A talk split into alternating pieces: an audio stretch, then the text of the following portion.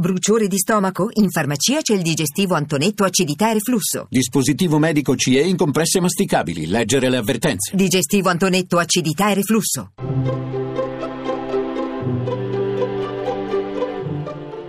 Il pensiero del giorno.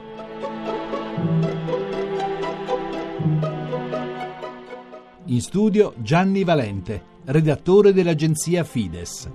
Era il 12 ottobre, proprio come oggi, quando Cristoforo Colombo scoprì l'America. Da allora, dalle Americhe continua ad arrivare un flusso di cose nuove, meravigliose e tremende che, lo si voglia o no, continuano a toccare le nostre vite. Un fiume di novità dove scorrono insieme lo spirito di libertà e le più sofisticate forme di nuove schiavitù. L'apertura a nuovi orizzonti e connessioni universali insieme alla pulsione a costruire muri per difendere le proprie isole di benessere le armi più sofisticate, ma anche il primo Papa americano della storia, che continua a volerci aprire gli occhi sulle misteriose connessioni che alimentano quella che lui chiama la guerra a pezzi, la congerie di conflitti e violenze che tormenta interi popoli. Sorprende pensare che la scoperta dell'America avvenne per un errore di calcolo. Colombo voleva raggiungere l'Oriente attraversando il mare immenso che si stendeva ad occidente dell'Europa il suo progetto si basava anche su un duplice errore geografico. Lui, come molti del suo tempo, riteneva la Terra molto più piccola e l'Asia molto più estesa verso l'Europa.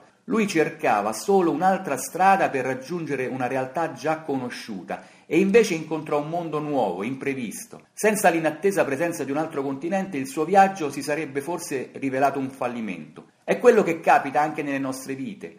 Perseguiamo con ostinazione i nostri progetti attraverso vie solite o inedite. Da parte nostra è giusto prepararsi, tentare, fare con cura quello che dobbiamo fare, ma poi le cose davvero nuove e importanti ci vengono incontro e ci sorprendono come qualcosa di imprevisto, che non avevamo messo in conto. Come diceva John Lennon, la vita è quello che ti accade mentre tu sei tutto intento a realizzare altri progetti.